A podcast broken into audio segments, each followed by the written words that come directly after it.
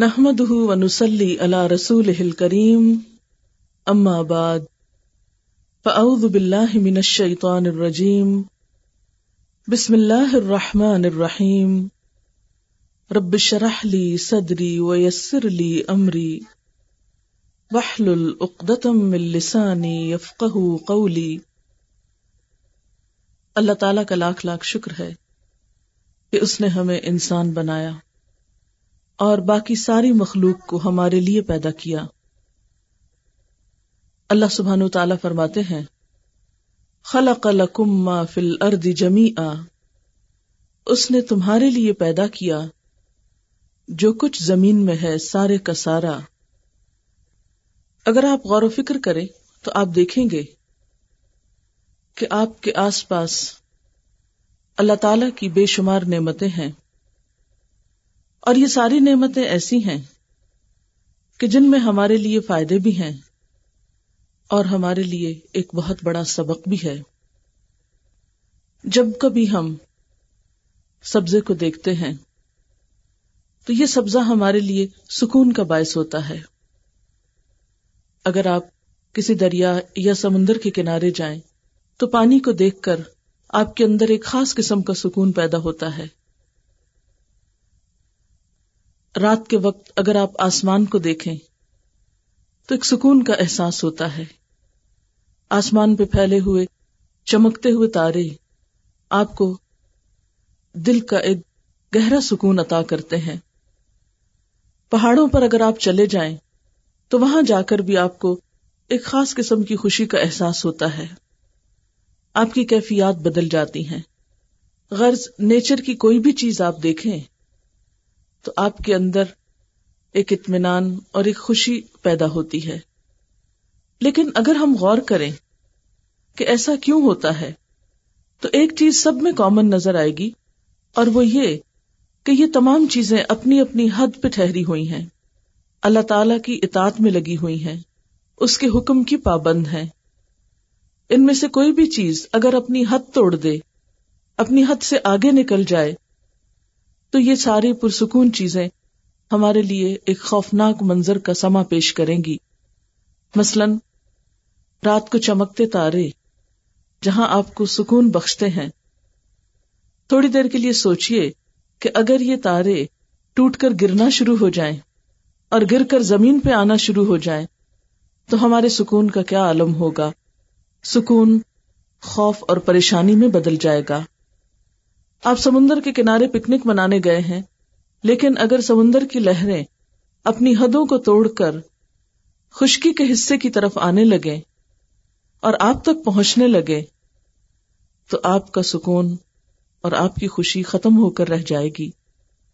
اسی طرح اگر یہ درخت اپنی جگہ چھوڑ کر چلنا شروع کر دیں، یا پہاڑ اپنی جگہ چھوڑ کر چلنا شروع کر دیں اور ٹک کر نہ رہیں زمین اگر ہچکولے کھانے لگے، جب کبھی زلزلے میں تھوڑی دیر کے لیے بھی ہلتی ہے، تو ہم سب دیکھتے ہیں کہ ایک عجیب خوف اور بے سکونی کا سما ہو جاتا ہے۔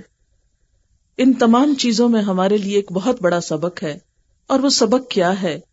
کہ انسان بھی اگر اپنی حدود کے اندر رہے، انسان بھی اگر اللہ تعالی کی اطاعت کرے، تو اس کی ذات بھی دوسروں کے لیے باعث سکون اور باعث خوشی بن جائے گی۔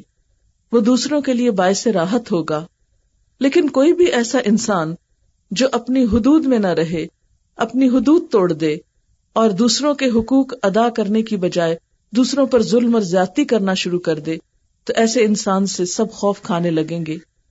چور اور ڈاکو کا نام آخر خوف زدہ کرنے والا کیوں ہے؟ اسی لیے کہ وہ اپنی حد سے باہر نکلا ہوا ہے۔ لیکن یہ تو ایک انتہائی کیس ہے۔ عام روزمرہ زندگی میں عام انسان جو بظاہر ہارمفل نظر نہیں بھی آتے، لیکن بسا اوقات اپنی حدود توڑتے ہیں۔ اللہ تعالی کی اطاعت نہیں کرتے۔ اس کی مرضی پر چلنے کی بجائے اپنی مرضی پہ چلتے ہیں۔ نتیجہ کیا نکلتا ہے کہ وہ دوسروں کے لیے باعث سکون بننے کی بجائے ایک مصیبت بن جاتے ہیں۔ اگر کوئی شخص اپنی زبان کا استعمال حد کے اندر رہ کر نہ کرے تو وہ دوسروں کا دل توڑنے کا سبب بن جائے گا۔ اگر کوئی شخص اپنے ہاتھ کا استعمال سوچ سمجھ کر نہ کرے، تو وہ دوسروں کے لیے اذیت کا سبب بن جائے گا۔ اور اسی طرح تمام حقوق العباد، بندوں کے حقوق، اگر کوئی شخص صحیح طور پر ان کو ادا نہیں کرتا، تو وہ دراصل دوسروں کے لیے باعث مصیبت بن جاتا ہے۔ انسان انسان کے لیے خوشی کا سبب ہے، کیونکہ کوئی بھی انسان تنہا نہیں رہ سکتا۔ ہر انسان کو کمپنی چاہیے ہوتی ہے۔ لیکن کس کمپنی کو انسان انجوائے کرتا ہے؟ کون سا انسان انسانوں کے لیے خوشی کا باعث ہوتا ہے؟ وہ جس کے ہاتھ اور زبان سے دوسرے محفوظ رہیں۔ وہ جو اپنی ذمہ داریوں کو پورا کرنے والا ہو۔ وہ جو دوسروں کے حقوق ادا کرنے والا ہو۔ تو آئیے دیکھتے ہیں کہ حقوق العباد، بندوں کے حقوق اور ان ذمہ داریوں کو محسوس کرنا کس قدر ضروری ہے۔ تو اس میں سب سے پہلا حق کس کا ہے؟ سب سے پہلا حق بندوں کے حقوق میں والدین کا ہے۔ قرآن پاک میں اللہ سبحان تعالی اپنی عبادت کے بعد جس ہستی کی اطاعت اور جس کی شکر گزاری کا ہمیں حکم دیتے ہیں، وہ والدین ہیں۔ لیکن ہم عام طور پر دیکھتے ہیں کہ والدین شکوا کرتے نظر آتے ہیں کہ بچے بات نہیں سنتے، بچے بات نہیں مانتے۔ گویا بچے اپنی حدود میں نہیں، اپنی حدود پار کرتے ہیں، جس کی وجہ سے وہ ماں باپ کے لیے تکلیف کا سامان پیدا کرتے ہیں۔ تو ہم قرآن پاک کی آیات کی روشنی میں اور نبی صلی اللہ علیہ وسلم کی احادیث کی روشنی میں والدین کے حقوق اور والدین کے مقام اور مرتبے کے بارے میں چند ایک باتیں آج پڑھیں گے تاکہ ہم حقوق و لباد کے سلسلے میں اپنی پہلی ذمہ داری کو، اپنی اہم ترین ذمہ داری کو ادا کر سکیں۔ کیونکہ آپ جانتے ہیں کہ اگر انسان سے اپنے رب کے حق میں کچھ کمی ہو جاتی ہے، تو رب معاف کرنے والا ہے۔ لیکن بندے جب بندوں کا حق ادا نہیں کرتے، حقوق و لباد کی پرواہ نہیں کرتے، تو ان کی معافی نہیں جب تک کہ بندے معاف نہ کر دیں۔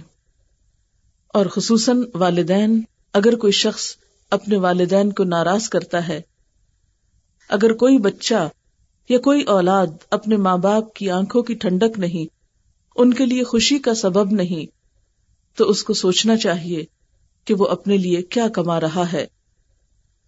جب آپ صلی اللہ علیہ وسلم سے پوچھا ایک شخص نے، یا رسول اللہ، ماں باپ کا اولاد پر کیا حق ہے؟ تو آپ نے فرمایا، ماں باپ ہی تمہاری جنت ہیں اور ماں باپ ہی تمہاری دوزخ ہیں۔ یعنی اگر ماں باپ تم سے راضی اور خوش ہوئے، تو تمہارے لیے جنت ہے۔ اور آخرت سے پہلے تو دنیا بھی جنت ہو جاتی ہے ماں باپ کی دعاؤں سے۔ اور اگر ماں باپ کو ناراض کیا تو پھر کوئی چین اور سکون نہ پاؤ گے۔ اسی لیے ہم دیکھتے ہیں کہ اللہ سبحان و تعالیٰ فرماتے ہیں وہ بال والدین احسانہ والدین کے ساتھ احسان کرو، والدین کے ساتھ اچھا سلوک کرو۔ حضرت عبداللہ بن مسعود کہتے ہیں کہ میں نے نبی صلی اللہ علیہ وسلم سے پوچھا کون سا عمل اللہ کو زیادہ محبوب ہے؟ آپ نے فرمایا، وہ نماز جو وقت پر پڑھی جائے۔ میں نے پھر پوچھا، اس کے بعد؟ فرمایا، ماں باپ کے ساتھ اچھا سلوک۔ میں نے پوچھا، اس کے بعد؟ فرمایا، اللہ کی راہ میں جہاد کرنا۔ تو گویا ماں باپ کے ساتھ حسن سلوک حقوق اللہ کے بعد سب سے پہلی ذمہ داری ہے ہم پر، اور اس کے بعد دیگر کام۔ حضرت انس رضی اللہ تعالی عنہ سے مروی ہے۔ کہ نبی صلی اللہ علیہ وسلم نے فرمایا، جو آدمی یہ چاہتا ہو کہ اس کی عمر دراز کی جائے، اور میرے خیال ہے ہر شخص یہ چاہتا ہے کہ اس کو لمبی عمر ملے اور دنیا میں زیادہ رہنے کا موقع ملے اور اس کی روزی میں کشادگی ہو یعنی رسک زیادہ ہو اس کے پاس، دنیا کا مال و دولت زیادہ ہو، اسے چاہیے کہ ماں باپ کے ساتھ بھلائی کرے اور ان کے ساتھ سلح رحمی کرے۔ تو گویا دنیا کی نعمتیں پانے کا راستہ بھی کیا ہے ماں باپ کے ساتھ اچھا سلوک کرنا۔ نبی صلی اللہ علیہ وسلم نے فرمایا، تم اپنے ماں باپ کے ساتھ حسن سلوک کرو۔ تمہاری اولاد تمہارے ساتھ نیک سلوک کرے گی۔ اب یہ جو حکم ہے قرآن پاک کا کہ وہ بال والدین احسان والدین کے ساتھ احسان کرو۔ احسان کیا ہوتا ہے؟ یعنی اگر والدین کے حقوق ادا کرنے کی بات ہو، تو اس میں یہ آیت ہمیشہ سامنے رکھی جاتی ہے کہ ان کے ساتھ احسان کرنا چاہیے۔ اب دیکھیے کہ احسان کا لفظ حسن سے نکلا ہے اور حسن کہتے ہیں خوبصورتی کو۔ تو احسان سے مراد ایسا معاملہ جو خوبصورتی پر مبنی ہو، عمدگی پر مبنی ہو اچھا معاملہ ہو۔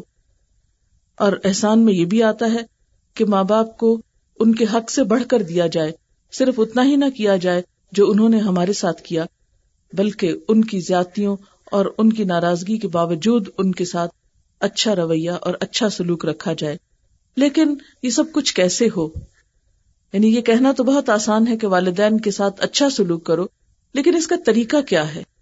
عام طور پر ہم بہت سی باتیں پڑھ لیتے ہیں اور نیک نیتی کے ساتھ ان پر عمل بھی کرنا چاہتے ہیں، لیکن طریقہ معلوم نہ ہونے کی وجہ سے ہم وہ کام، کوشش کے باوجود اور نیت کے باوجود چاہنے کے باوجود کر نہیں پاتے۔ تو آئیے ہم دیکھتے ہیں کہ احسان کی کیا شکلیں ہیں۔ وہ کون سی صورتیں ہیں کہ جن کو کرنے سے ہم یہ سمجھ سکتے ہیں کہ ہاں واقعی ہم نے احسان کیا۔ تو اس میں احسان کی پہلی صورت یا احسان کرنے کا پہلا طریقہ ماں باپ کی شکر گزاری۔ ان کے لیے تھینک فل ہونا۔ شکر کیا ہوتا ہے؟ شکر عربی زبان کا لفظ ہے۔ اور شکر کا معنی ہوتا ہے کم پانے کے باوجود اچھا رویہ رکھنا۔ دابت ان شکور عربی میں اس جانور کے لیے استعمال ہوتا ہے جو کم چارہ کھانے کے باوجود دودھ زیادہ دے۔ وہ گائے جو چارہ تو کم کھائے لیکن دودھ زیادہ دے، تو اس کو کہتے ہیں دابت ان شکور۔ تو گویا شکر گزار انسان ایک ایسا انسان ہے کہ جو اپنا حق نہ ملنے کے باوجود نہ پانے کے باوجود بھی دینے والا ہو۔ تو ماں باپ کے ساتھ عموماً اولاد یہ شکوا کرتی ہے کہ ہمارے ماں باپ نے ہمارے لیے کیا کیا۔ انہوں نے بھی تو ہمارے ساتھ بہت زیادتیاں کی ہیں۔ اب ہمارا بھی دل نہیں چاہتا کہ ہم ان کے ساتھ اچھا برتاؤ کریں یا اچھا سلوک کریں۔ لیکن احسان کا تو مطلب ہی یہ ہے اور شکر گزاری کا تو مطلب ہی یہ ہے کہ اگر وہ اچھا نہ بھی کرے تو بھی ان کے ساتھ اچھا ہی کیا جائے۔ ان کا اچھا نہ کرنا وہ ان کے ساتھ ہے، وہ ان کا عمل ہے۔ لیکن ہم پر اللہ تعالی کی طرف سے یہ ذمہ داری عائد ہوتی ہے کہ ہم اپنا فرض پورا کرنے والے ہوں۔ اور شکر جیسا کہ آپ جانتے ہیں کہ ایک دل کی کیفیت کا نام ہے۔ یعنی شکر کا احساس دل میں ہوتا ہے۔ یعنی دل کے خیالات کا مثبت ہونا، دل میں اچھے خیالات کا ہونا اور ایسے خیالات کا ہونا جن میں خیر خواہی ہو، جن میں ایک اپریسیشن ہو۔ جن میں دوسرے کے لیے خوبصورت جذبات ہوں، یہ شکر گزاری کہلاتی ہے۔ تو اگر ہم ماں باپ کے ساتھ اچھا سلوک کرنا چاہیں اور ان کے لیے شکر گزار ہونا چاہیں، تو ہمیں سب سے پہلا کام کیا کرنا ہوگا؟ اپنے دل کو ان کی طرف سے صاف کرنا ہوگا۔ اور یہ کیسے ہو سکتا ہے؟ شیطان کا تو کام کیا ہے، جیسے قرآن پاک میں آتا ہے کہ ان شیطان بینکم، اس کا کام ہے وسو سے ڈالنا، تمہارے درمیان اختلافات پیدا کرنا، تمہارے درمیان پھوٹ ڈالنا، تمہارے درمیان تعلقات کو بگاڑنا۔ لیکن ان بگڑی ہوئی کیفیات کے باوجود بھی جو شخص کوشش کرتا ہے کہ وہ منفی باتوں کو بھول جائے، زیادتیوں کو بھول جائے، اور یہ چیز کوشش سے ہی آ سکتی ہے تو وہی شخص اس میں کامیاب ہو سکتا ہے کہ وہ دوسرے کی خیر کو یاد رکھ کر، دوسرے کی اچھی چیز کو یاد رکھ کر اس کے ساتھ اچھا معاملہ کرے۔ نبی صلی اللہ علیہ وسلم نے فرمایا ملم یشکر الناس، لم یشکر اللہ۔ جو بندوں کا شکر گزار نہیں ہوتا، وہ اللہ تعالیٰ کا بھی شکر گزار نہیں ہوتا۔ اور اس کے لیے طریقہ کیا بتایا؟ شکر گزاری کے لیے اللہ تعالیٰ نے خود کیا احساس دلایا؟ وسین السان اب ہی ہم نے انسان کو اس کے والدین کے ساتھ اچھا سلوک کرنے کی تاکید کی۔ حملت وہن اللہ وہن و فسال فی آمین انشکرلی ولی والدئی الی المصیر۔ اس کی ماں نے اس کو تکلیف پر تکلیف اٹھا کر اپنے پیٹ میں رکھا اور اس کا دودھ چھڑانے میں دو سال لگ گئے۔ اور ہم نے حکم کیا دیا کہ میرے شکر گزار بن جاؤ اور اپنے والدین کے میری ہی طرف تم کو پلٹنا ہے، لوٹنا ہے۔ تو گویا شکر گزاری دل میں اچھے خیالات کا نام ہے، دل سے دوسروں کے خلاف بدگمانیوں کو دور کرنے کا نام ہے، اور یہ کب ممکن ہوتا ہے جب دوسرے کی بھلائی اور دوسرے کی نیکی کو یاد رکھا جائے اور اس کی طرف سے پہنچنے والی تکلیف کو اگنور کر دیا جائے۔ بھلانے کی کوشش کی جائے۔ اگر ماں باپ کوئی زیادتی بھی کر جائیں، تو کہاں کی نیکی یاد رکھیں؟ کون سی نیکی؟ کہ انہوں نے ہمیں بچپن میں بہت تکلیفوں سے پالا ہے، اور خصوصاً ماں، کہ اس نے مشقتوں کے ساتھ پیٹ میں رکھا، مشقتوں کے ساتھ جنم دیا اور دودھ پلایا۔ اگر بڑے ہو کر اس سے کوئی کمی بیشی ہو بھی گئی، تو وہ تکلیف تو بہرحال اس نے کاٹی میرے دنیا میں آنے کے لیے۔ اس لیے مجھے اس کے ساتھ اچھا ہی کرنا ہے۔ کہ اس طرح کا خیال جو ہے، وہ انسان کو اچھے رویے پر مجبور کرتا رہے گا۔ اور پھر یہ کہ جس کے لیے ہمارے دل میں شکر گزاری ہوتی ہے، ہماری زبان سے بھی اس کے لیے کلمہ خیر ہی نکلتا ہے۔ بعض اوقات ایسا ہوتا ہے نا، خاندانوں میں کوئی کمی بیشی ہو جاتی، کوئی ناراضگی ہو جاتی، پھر دوسرے رشتے دار بیچ میں انوالو ہو جاتے ہیں۔ وہ آ کے دو باتیں سناتے ہیں، دو اگلوانے کی کوشش کرتے ہیں۔ ایسے موقع پر انسان کو بہت ہوشیار ہونا چاہیے۔ اور اپنے زبان سے کوئی ایسی بات نہیں نکالنی چاہیے جو ماں باپ کے خلاف جاتی ہو اور صبر ہی سے کام لینا چاہیے۔ پھر اسی طرح شکر گزاری میں یہ کہ عملی طور پر بھی جب معاملہ کرے انسان تو چھوٹی چھوٹی چیزوں میں زبان سے بھی شکریہ کا لفظ بولے اور رویے میں بھی شکر گزاری ہو۔ اور شکر کا اپوزٹ کیا ہے؟ شکوا یعنی جو شخص شکوے کم کر دے، وہ آہستہ آہستہ شکر گزار ہو جاتا ہے۔ اور شکوا کم کرنے کا مطلب کیا ہے؟ کہ جہاں کہیں کوئی مرضی کے خلاف بات ہو جائے، تو اس کا ذکر کم سے کم کرے۔ کیونکہ آپ دیکھیں گے کہ شکوا محبت کے لیے زہر قاتل ہے۔ اگر آپ کو کسی سے بھی تعلق بگاڑنا ہے، تو آپ شکر گزاری کی بجائے شکوے شروع کر دیں۔ آپ دیکھیں گے ایک دن نہیں گزرے گا کہ سب کام خراب ہو جائے گا۔ لیکن عموماً ہم دیکھتے ہیں عام طور پر کہ ذرا سی کسی کی طرف سے تکلیف پہنچتی ہے، ذرا سی کسی کی طرف سے ناگوار بات ہمیں محسوس ہوتی ہے، تو ہم اس کے پچھلے سارے احسان بھول کر اس ایک منفی بات کو پکڑ لیتے ہیں اور اس کی وجہ سے ساری خوشیوں پہ پانی پھیر دیتے ہیں، ساری خوشیوں کو بھٹی میں جھونک دیتے ہیں۔ یہ رویہ خود ہمارے ہی لیے تکلیف دہ اور نقصان دہ ہوتا ہے۔ اس لیے جب کبھی نیگیٹو خیالات دل میں آنے لگے تو فوراً دوسرے کی مثبت باتیں اور اس کے احسانات کو یاد کرنا چاہیے۔ پھر وبل والدین احسانہ احسان کا اور طریقہ کیا ہے؟ کیا کیا جائے والدین کے ساتھ؟ اس کا طریقہ ہے کہ ان کو خوش رکھنے کی کوشش کی جائے۔ اس کے بارے میں حدیث میں آتا ہے، حضرت عبداللہ بن امر کہتے ہیں کہ نبی صلی اللہ علیہ وسلم نے ارشاد فرمایا، اللہ کی خوشنودی والد کی خوشنودی میں ہے اور اللہ کی ناراضگی والد کی ناراضگی میں ہے۔ یعنی اگرچہ وہ ہمیں کوئی تکلیف بھی دیں، پھر بھی اپنے طور پر انہیں خوش رکھنے ہی کی کوشش کرنا۔ اور یہ کام وہی کر سکتا ہے جس کے اندر صبر اور تحمل ہو، جس کے اندر برداشت ہو، جس شخص میں برداشت کی کمی ہو وہ یہ نیکی نہیں کر سکتا۔ اور برداشت کرنے کا مطلب کیا ہے؟ کہ کچھ سن کر بھی سنی انسنی کر دے انسان یعنی منفی قسم کی باتوں کو۔ ایسا ہوتا کیوں ہے؟ حالانکہ ماں باپ تو بہت خیر خواہ ہوتے ہیں، بہت محبت کرنے والے ہوتے ہیں۔ لیکن اس کے باوجود چونکہ انہوں نے اولاد پہ بڑی محنت کی ہوتی ہے، تو وہ اولاد سے توقع رکھتے ہیں۔ بعض اوقات اولاد ان کی توقع پہ پوری نہیں اترتی، تو وہ اپنے غم غصے کا اظہار مختلف طریقے سے کرتے رہتے ہیں اور وہ اپنا حق سمجھتے ہیں۔ اور وہ کوئی بری نیت سے نہیں کر رہے ہوتے، اس لیے وہ یہ بھی اعتماد کرتے ہیں کہ ہماری ڈانٹ ڈپٹ جو ہے، اولاد خوشی سے برداشت کرے گی۔ لیکن بعض اوقات اولاد نہیں کرتی اور وہ اپنے اندر بہت منفی رویہ پیدا کر لیتی ہے۔ اور اس سے مزید تعلقات خراب ہو جاتے ہیں، بدگمانیاں پیدا ہو جاتی ہیں، تعلقات میں کھچاؤ پیدا ہو جاتا ہے۔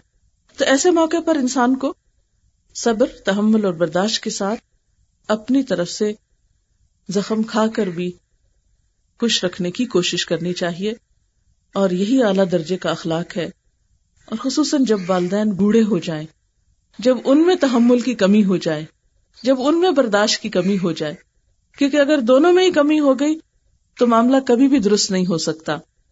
کسی ایک کو تو اچھائی کا ثبوت دینا ہے۔ تو اللہ تعالیٰ والدین کی بجائے اولاد سے یہ چاہتے ہیں کہ اولاد ایسے اخلاق کا ثبوت دے۔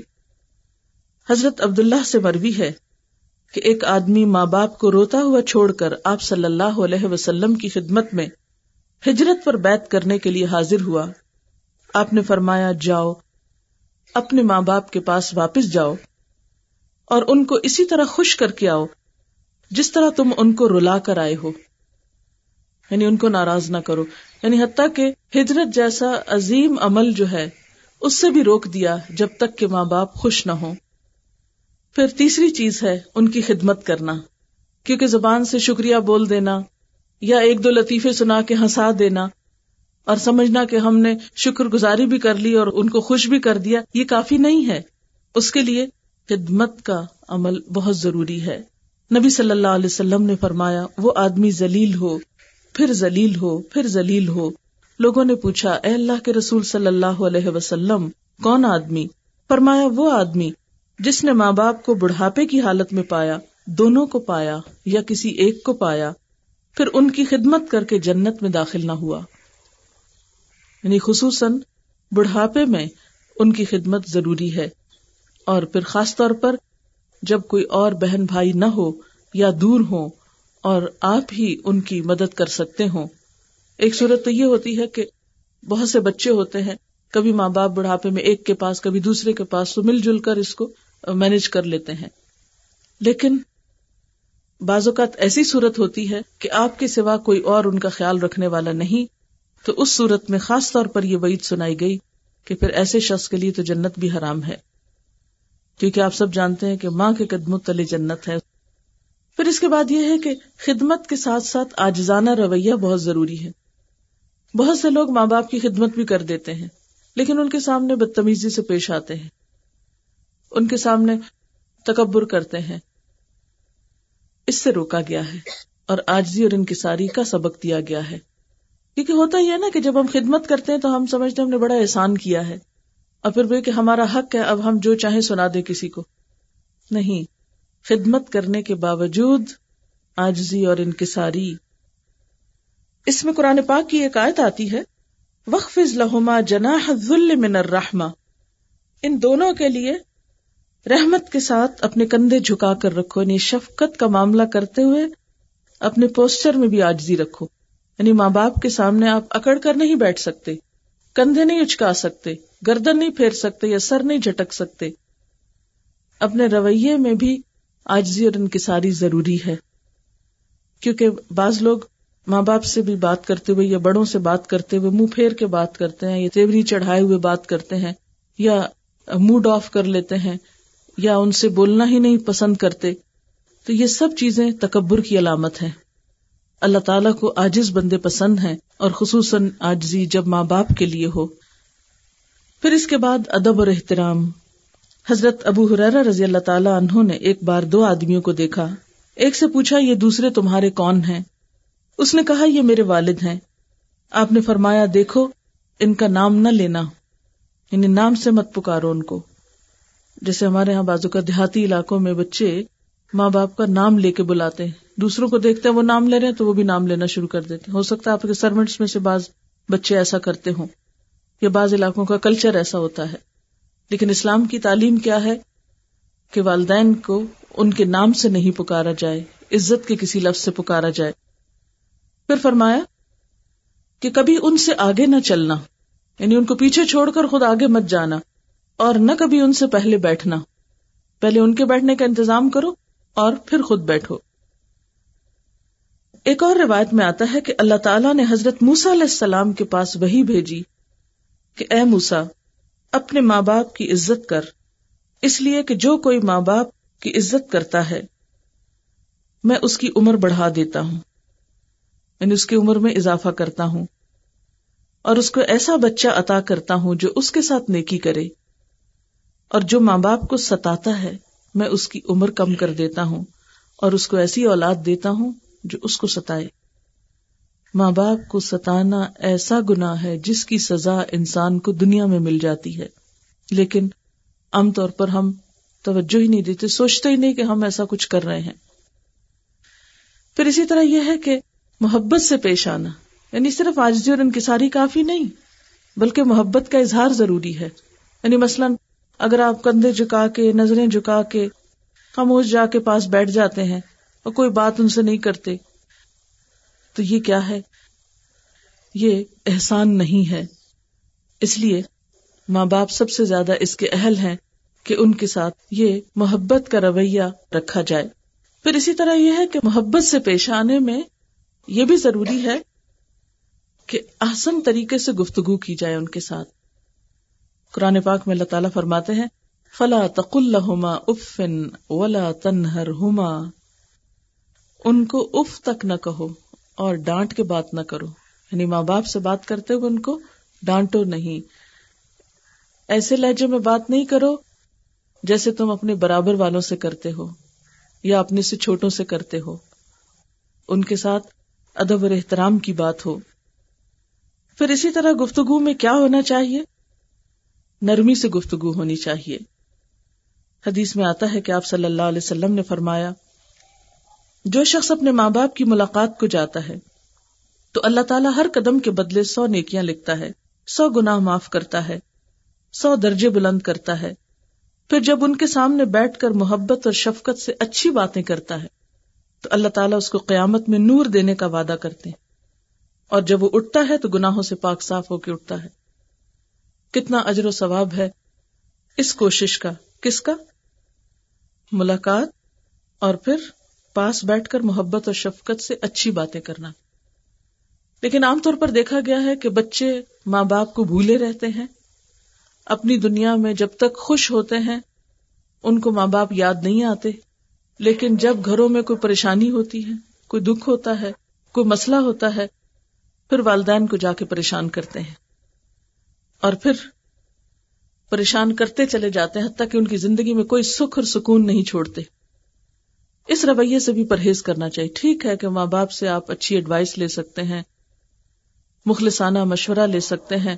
بہت کچھ آپ کو ان سے مل سکتا ہے، وہ آپ کے مسائل سب سے بہتر طور پر حل کر سکتے ہیں۔ لیکن بات یہ ہے کہ صرف ایسے ہی موقع پر ہمیں ماں باپ کیوں یاد آتے ہیں؟ یا صرف ہم دکھ اور تکلیف کے لیے ہی ماں باپ کے ساتھ تعلق کیوں رکھتے ہیں یا دکھ اور تکلیف کے وقت ہی ماں باپ کا تعلق کیوں یاد آتا ہے اور صرف دکھ دینے کے لیے کیوں پہنچ جاتے ہیں؟ اسی لیے عام طور پر دیکھا گیا ہے کہ سمجھدار اولاد اپنے صدمے، دکھ، غم عموماً خود ہی برداشت کر لیتی ہے یا اس کو اپنے طور پر ہی حل کر لیتی ہے اور ماں باپ کو پریشان کرنے اور ستانے سے پرہیز کرتی ہے۔ پھر اسی طرح ان کو برا بھلا نہیں کہنا چاہیے۔ اب دیکھیں کہ دنیا میں ہر طرح کے انسان ہے سب ماں باپ کو بہت نیک، متقی، پرہیزگار اور شریف لوگ نہیں ہوتے۔ چور ڈاکو بھی کسی کے ماں باپ ہی ہوتے ہیں۔ یا اسی طرح اور غلط کام کرنے والے بھی بازوقت ماں باپ ہوتے ہیں۔ اب مثلاً عبداللہ بن اوبئی جو تھا، وہ خود منافقوں کا سردار تھا، لیکن بیٹا اس کا سچا مخلص مومن تھا۔ اب اس کے لیے ایک بہت بڑی مشکل تھی کہ باپ جو ہے وہ ایک اچھا انسان نہیں۔ تو ایسے موقع پر انسان ششو پن میں پڑ جاتا ہے۔ مثلاً کسی کا باپ جس کا کیریکٹر اچھا نہیں، یا اس کی عادات اچھی نہیں، یا وہ بہت زیادتی کرتا ہے، بہت بد اخلاقی کرتا ہے، مثلاً اس کی ماں ہی کے ساتھ، یا کسی بھی طرح وہ ایک اچھا انسان نہیں، تو ایسے میں انسان حجت تلاش کر لیتا ہے ماں باپ کے ساتھ بدتمیزی کرنے کی۔ بہت سے بچوں کو دیکھا گیا ہے کہ وہ ماں باپ کے ساتھ بدتمیزی کرتے ہیں اور یہ کہتے ہیں کہ آپ اچھے انسان نہیں ہیں۔ کئی ایسے لوگوں کو دیکھا گیا جو نئے نئے دین کی طرف آتے ہیں، خود نماز پڑھنے لگتے ہیں، اگر ماں باپ نہیں پڑھتے تو بدتمیزی کے ساتھ ان سے معاملہ کرتے ہیں اور تنگ کرتے ہیں پریشان کرتے ہیں یا ان سے میل جول چھوڑ دیتے ہیں۔ تو ہمارا دین ہمیں یہ نہیں سکھاتا۔ آپ صلی اللہ علیہ وسلم نے تو حضرت اسما کو جبکہ ان کی والدہ مشرقہ تھی ان کے ساتھ بھی حسن سلوک کا سبق دیا۔ اور پھر یہ کہ نہ صرف یہ کہ اپنے ماں باپ کو برا بھلا نہیں کہنا چاہیے، کسی دوسرے کے ماں باپ کو بھی نہیں کہنا چاہیے۔ کیونکہ ماں باپ تو سب کے محترم ہوتے ہیں۔ عبداللہ بن عمر فرماتے ہیں کہ نبی صلی اللہ علیہ وسلم نے ارشاد فرمایا، سب سے بڑا گناہ یہ ہے کہ انسان اپنے ماں باپ پر لانت بھیجے۔ عرض کی گئی، یہ کیسے ہو سکتا ہے؟ آپ نے فرمایا کہ ایک شخص کسی کے ماں باپ کو گالی دیتا ہے۔ تو گویا اس نے خود اپنے ماں باپ کو دی۔ ہوتا کیا ہے، جب آپ کسی کو گالی دیں گے، وہ پلٹ کے آپ کے ماں باپ کو دے گا۔ آپ نے اگر آغاز کیا ہے ایسے غلط کام کا، تو گویا آپ اپنے ماں باپ کو خود ہی گالی دے رہے ہیں۔ اور ویسے بھی آپ دیکھیں کہ اولاد ماں باپ کی یا تو عزت کا سبب ہوتی ہے یا ان کی رسوائی کا سبب ہوتی ہے۔ تو ہمارے اچھے کام جو ہیں، وہ صرف ہمارے ہی فائدے کے نہیں ہوتے، ہمارے ماں باپ کے لیے بھی عزت کا سبب ہوتے ہیں۔ اور ہماری غلطیاں اور ہماری برائیاں ماں باپ کی بھی رسوائی کا سبب ہوتی ہے اس لیے جو شخص حقیقت میں یہ چاہتا ہو کہ اس کے ماں باپ کی عزت ہو، تو اس کو غلط کاموں سے پرہیز کرنا چاہیے۔ رسوا کن باتوں سے بچنا چاہیے۔ پھر اسی طرح یہ کہ ادب، عزت، احترام کے ساتھ ساتھ ان کی بات بھی ماننی چاہیے۔ صرف یہ نہیں کہ آپ ان کو بڑے اچھے اچھے القابات سے یاد کریں اور ان کے سامنے ایسے دعوے کریں کہ آپ ہمیں بہت عزیز ہیں اور بہت ہم آپ کا ادب اور احترام کرتے ہیں۔ لیکن اگر وہ کوئی کام کرنے کو کہیں تو وہ کر کے نہ دیں اور ٹال مٹول کریں یا جھوٹے وعدے کریں۔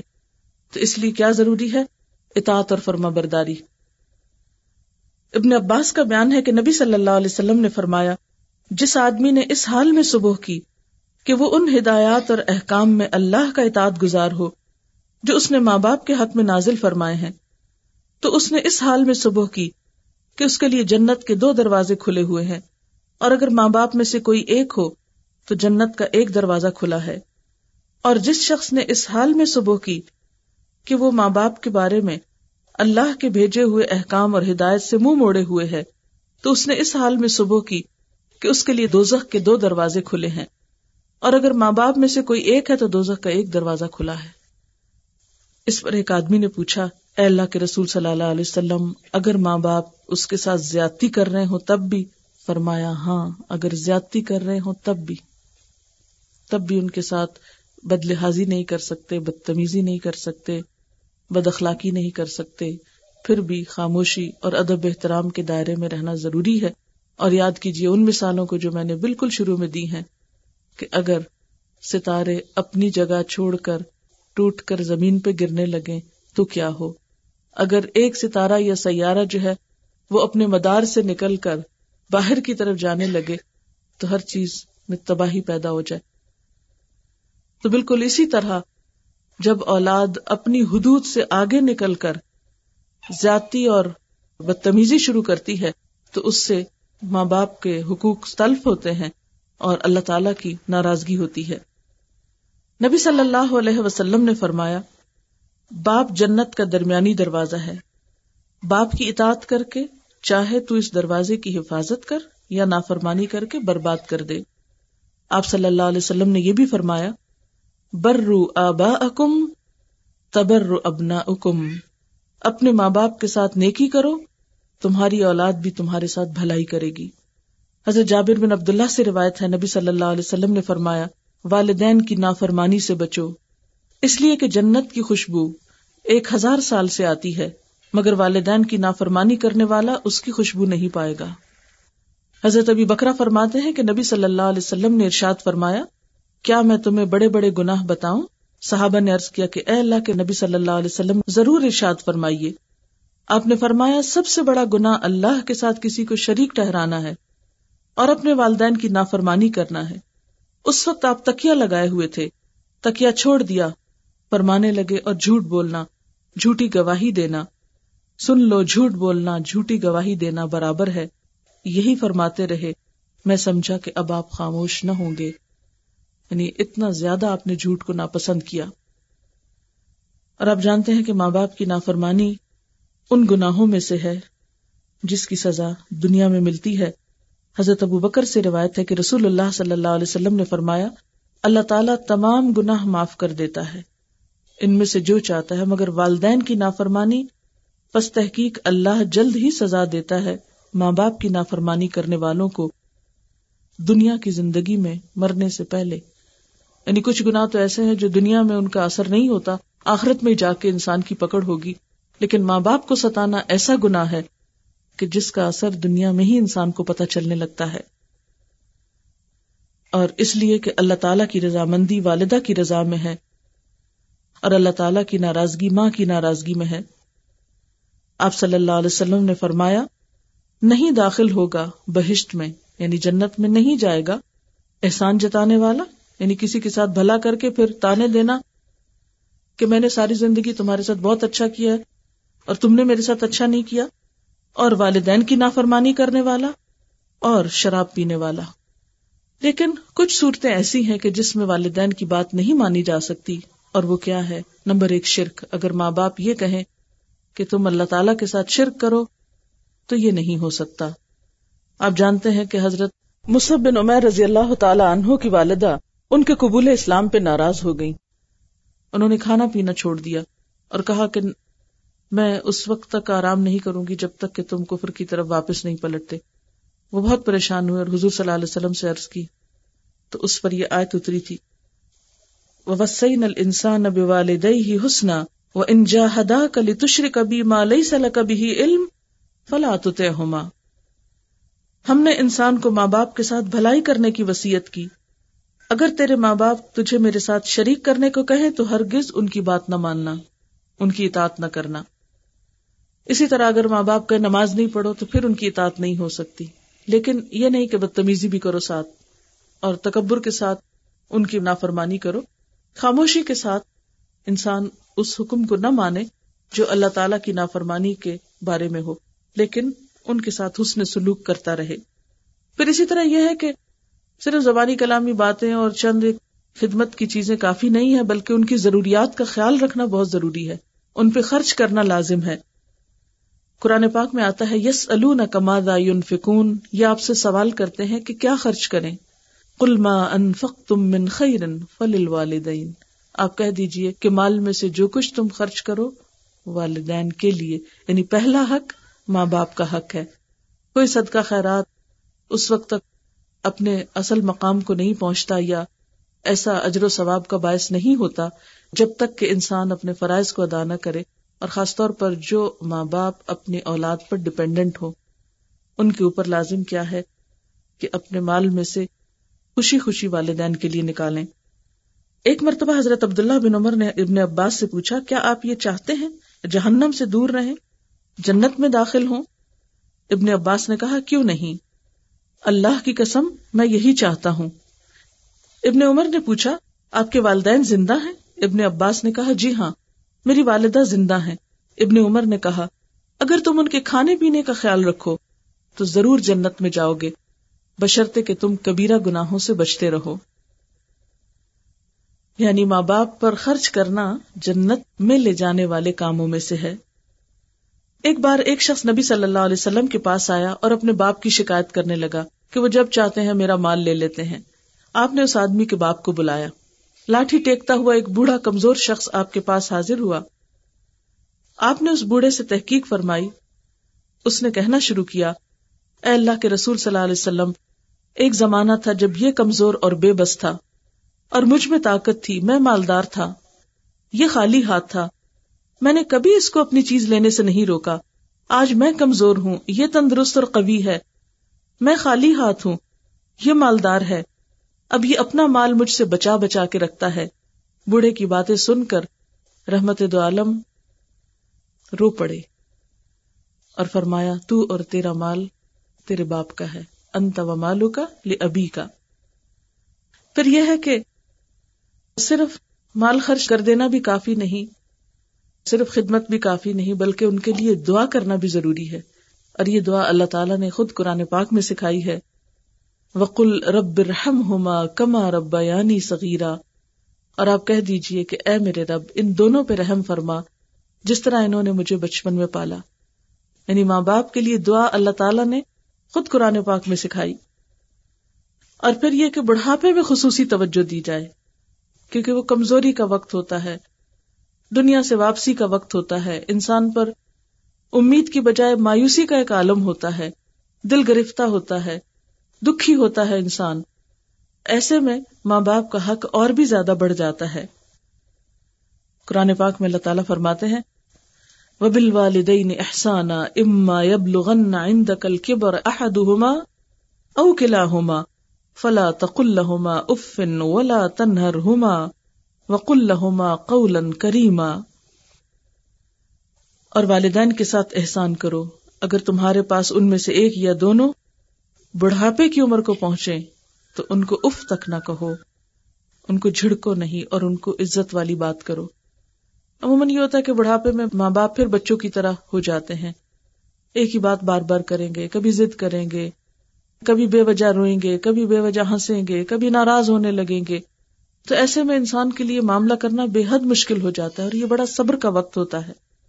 تو اس لیے خصوصی طور پر بڑھاپے کا ذکر کر کے اللہ تعالیٰ نے فرمایا کہ اس وقت بھی عزت کی بات کرو اور ان کے ساتھ ڈانٹ ڈپٹ نہیں کرو۔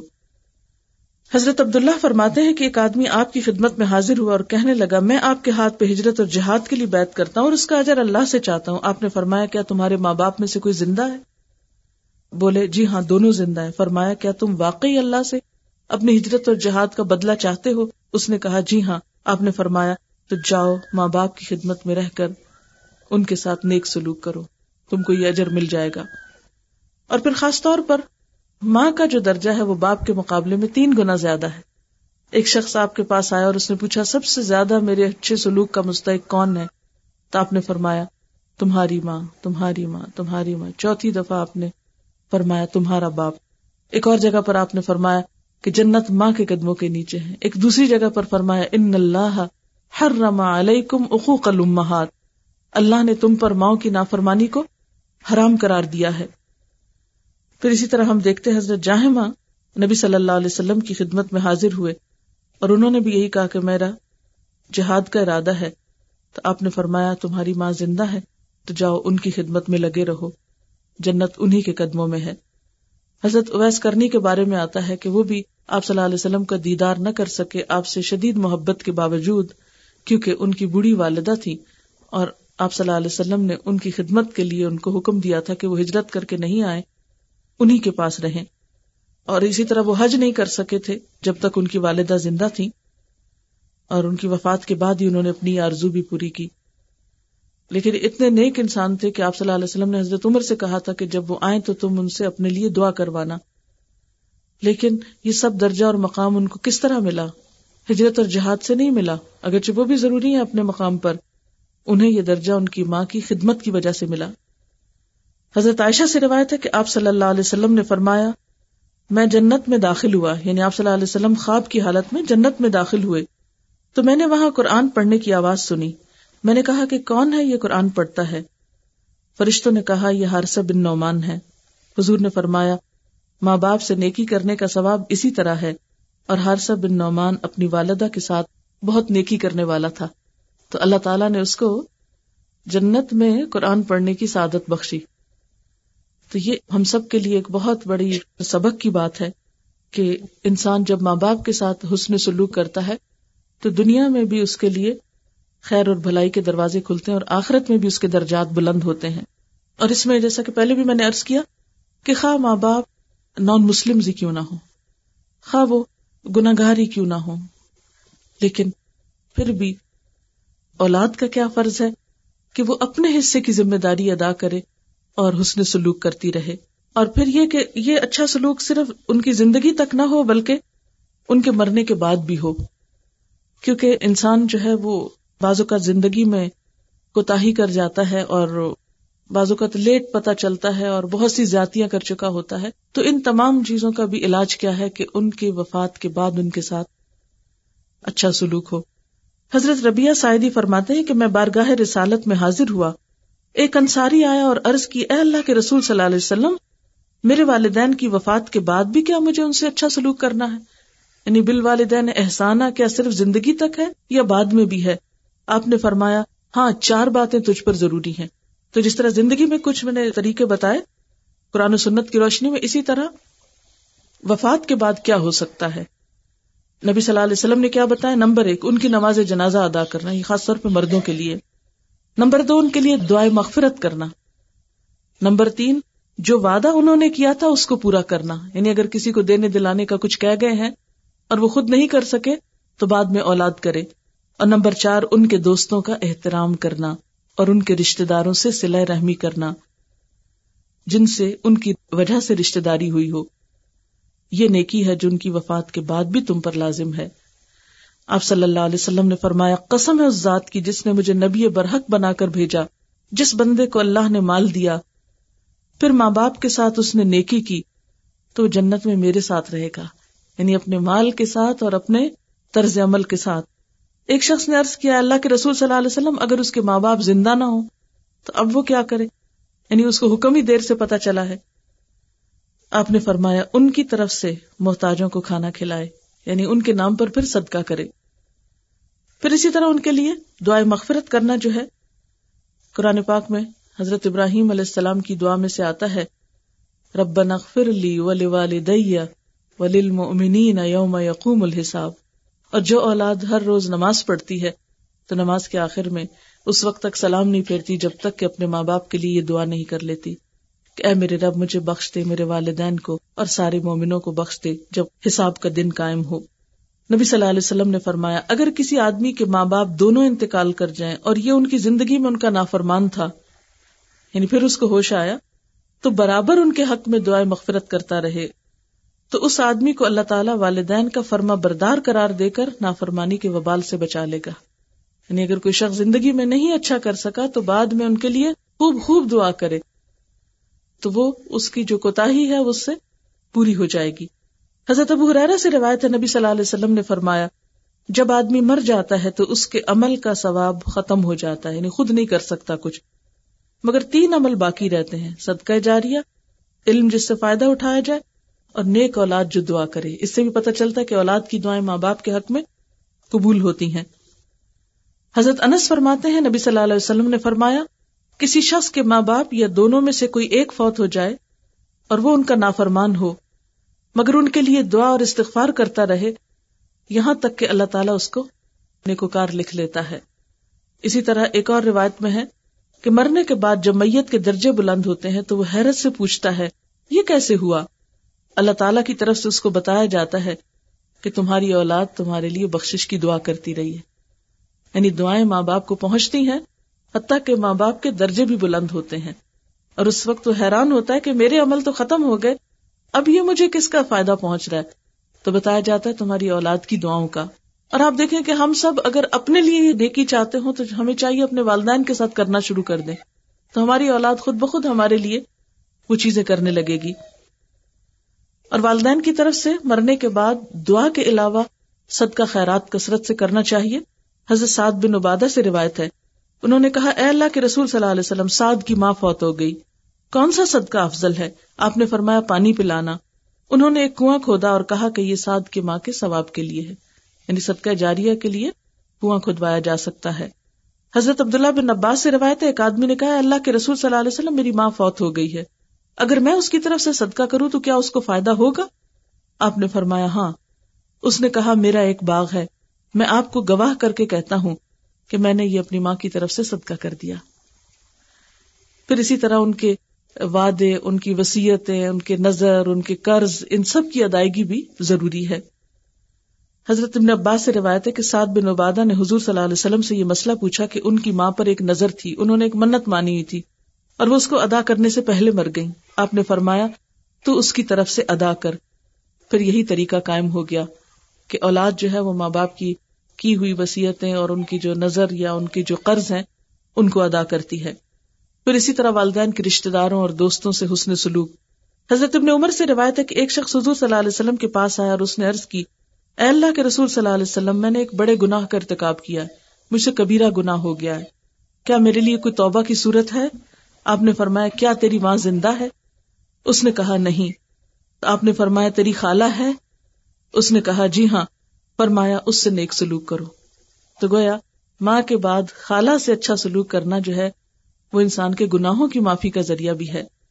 ابن عمر سے روایت ہے، نبی صلی اللہ علیہ وسلم نے فرمایا، نیک ترین نیکیوں میں سے یہ ہے کہ آدمی اپنے باپ کے دوستوں کے ساتھ احسان کرے جبکہ وہ غائب ہو۔ یعنی باپ موجود نہیں سفوت ہو گیا، یہ شہر میں نہیں۔ تو اس کے پیچھے جو دوست ہیں، ان کے ساتھ اچھا سلوک۔ یہ بہترین نیکیوں میں سے ایک نیکی ہے۔ پھر والدین کے ساتھ ان کی وفات کے بعد بھی محبت اس کو محسوس کرنا چاہیے۔ حضرت ابو حرارا اور حضرت بریرا کا بیان ہے کہ نبی صلی اللہ علیہ وسلم اللہ تعالیٰ سے اجازت لے کر جب اپنی والدہ کی قبر کی زیارت کے لیے تشریف لے گئے، آپ صلی اللہ علیہ وسلم والدہ کی قبر کے پاس بیٹھ کر بے اختیار رونے لگے۔ رسول اللہ صلی اللہ علیہ وسلم کے ساتھ جو صحابہ کرام تھے، وہ بھی آپ کو روتے دیکھ کر بے اختیار رو پڑے۔ بریرا کہتی ہیں ہم نے حضور صلی اللہ علیہ وسلم کو اتنا روتے ہوئے کبھی نہ دیکھا جو آپ اپنی والدہ کی قبر کے پاس بیٹھ کر روئے۔ یعنی حالانکہ آپ دنیا کے عظیم ترین انسان تھے، بہت صابر تھے، لیکن یہ رونا کیا تھا؟ محبت اور ہمدردی اور شفقت کا رونا۔ پھر اسی طرح کچھ اور لوگ ہیں جو والدین تو نہیں ہے لیکن والدین کے درجے میں آتے ہیں۔ ان کے ساتھ حسن سلوک بھی انتہائی ضروری ہے۔ وہ کون ہیں؟ ان میں رضائی والدین جو دودھ پلائیں بچوں کو، تو وہ اگرچہ ان کے حقیقی ماں باپ نہ ہو لیکن وہ بھی ماں باپ کے درجے میں۔ اسی طرح سوتےلے والدین یعنی باپ کی بیوی یا ماں کا شوہر جو ہے، ماں یا باپ کی عدم موجودگی میں وہ بھی عزت اور احترام کے لائق ہیں۔ پھر اسی طرح سسرالی والدین، ساس اور سسر، وہ بھی ماں باپ کے درجے میں آتے ہیں۔ ان کے ساتھ اچھا سلوک، ان کی خدمت، ان کا خیال رکھنا، یہ بھی بہترین نیکیوں میں سے ایک نیکی ہے۔ اور پھر اسی طرح استاد جو روحانی والدین ہوتے ہیں۔ حضرت ابو توفیل کہتے ہیں کہ میں نے جارانہ کے مقام پر نبی صلی اللہ علیہ وسلم کو دیکھا، آپ گوشت تقسیم کر رہے تھے۔ اتنے میں ایک عورت آئی اور آپ کے بالکل قریب پہنچ گئی۔ آپ نے ان کے لیے اپنی چادر بچھا دی۔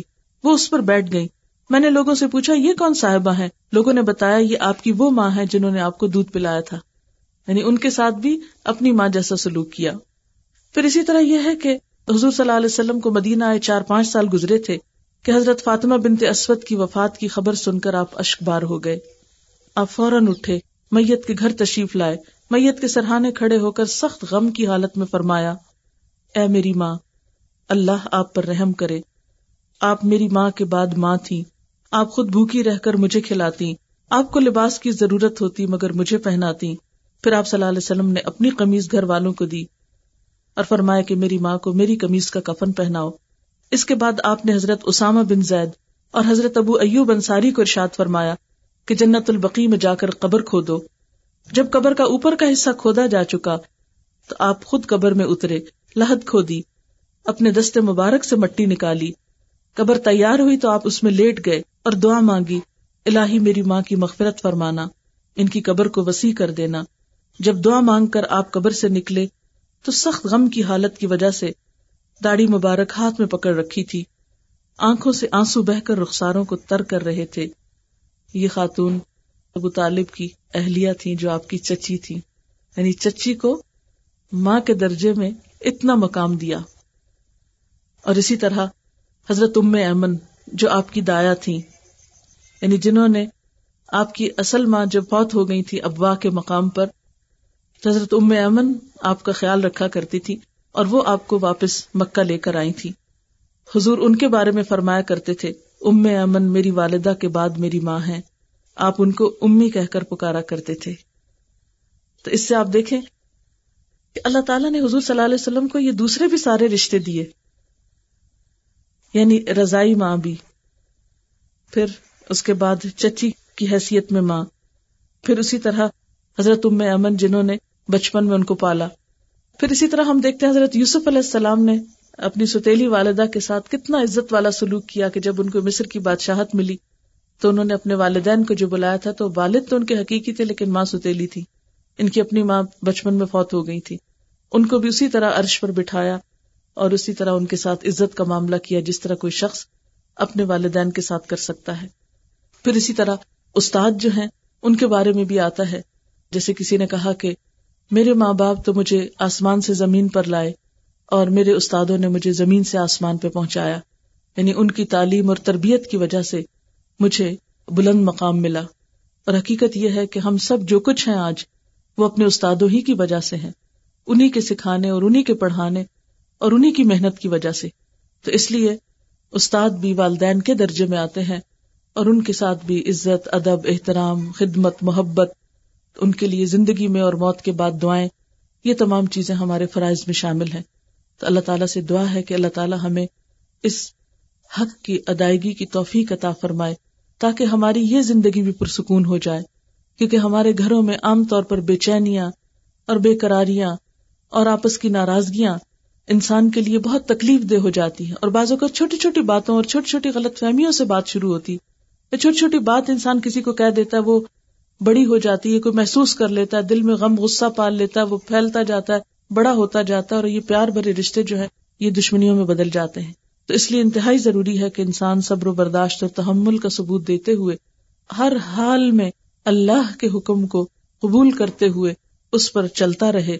تو انشاءاللہ اللہ اس ساری صبر اور قربانی کی وجہ سے انسان کو دنیا میں بھی اس کا سلا ملے گا اور آخرت میں تو انشاءاللہ یقینی طور پر مختصر سی دعا کر لیتے ہیں اور اس کے بعد اجازت چاہوں گی۔ سبحان اللہ والحمد للہ ولا الہ الا اللہ واللہ اکبر ولا حول ولا قوة الا باللہ العلی العظیم۔ اللهم صل وسلم على نبينا محمد۔ لا حول ولا قوة الا بالله العلي العظيم یا اللہ پاک، جو کچھ ہم نے پڑھا ہے، اپنی رحمت سے قبول فرما۔ اگر کوئی بات آپ کو پسند نہ آئی ہو تو ہم سب کو اس سے دور کر دے۔ اور جو باتیں تیری مرضی کے مطابق ہوئی ہیں ان پر ہم سب کو عمل کی توفیق عطا فرما۔ یا اللہ ہمارے گناہوں کو معاف کر دے۔ ہمیں اپنے والدین کا صحیح معنوں میں حق ادا کرنے کی توفیق عطا فرما۔ یا رب العالمین، ہمیں دوسروں کے ساتھ ہمدردی اور احترام کا معاملہ کرنے کی توفیق دے۔ یا اللہ ہمیں اپنی زبان کی حفاظت کی توفیق دے۔ یا رب العالمین، ہمیں اچھا اخلاق عطا کر دے۔ یا اللہ ہمیں نمازوں کی صحیح پابندی عطا کر دے۔ یا اللہ ہمارا یہاں آنا بیٹھنا قبول فرما۔ یا رب العالمین، تو ہماری نیتوں کو صرف اپنے لیے خالص کر لے۔ ہمارے بچوں کو ہماری آنکھوں کی ٹھنڈک بنا، انہیں صحت اور تندرستی عطا فرما۔ یا رب العالمین، تو ہمیں آخرت میں بے حساب بخش دینا، جنت الفردوس میں جگہ عطا فرمانا۔ یا رب العالمین، تو ہمیں دین میں ایمان میں ترقی نصیب فرما۔ ربنا تقبل منا انك انت السميع العليم وتب علينا انك انت التواب الرحيم وصلى الله تعالى على خير خلقه محمد وعلى اله واصحابه واهل بيته اجمعين برحمتك يا ارحم الراحمين الہی آمین سبحانك اللهم وبحمدك نشهد ان لا اله الا انت نستغفرك ونتوب اليك السلام علیکم ورحمۃ اللہ وبرکاتہ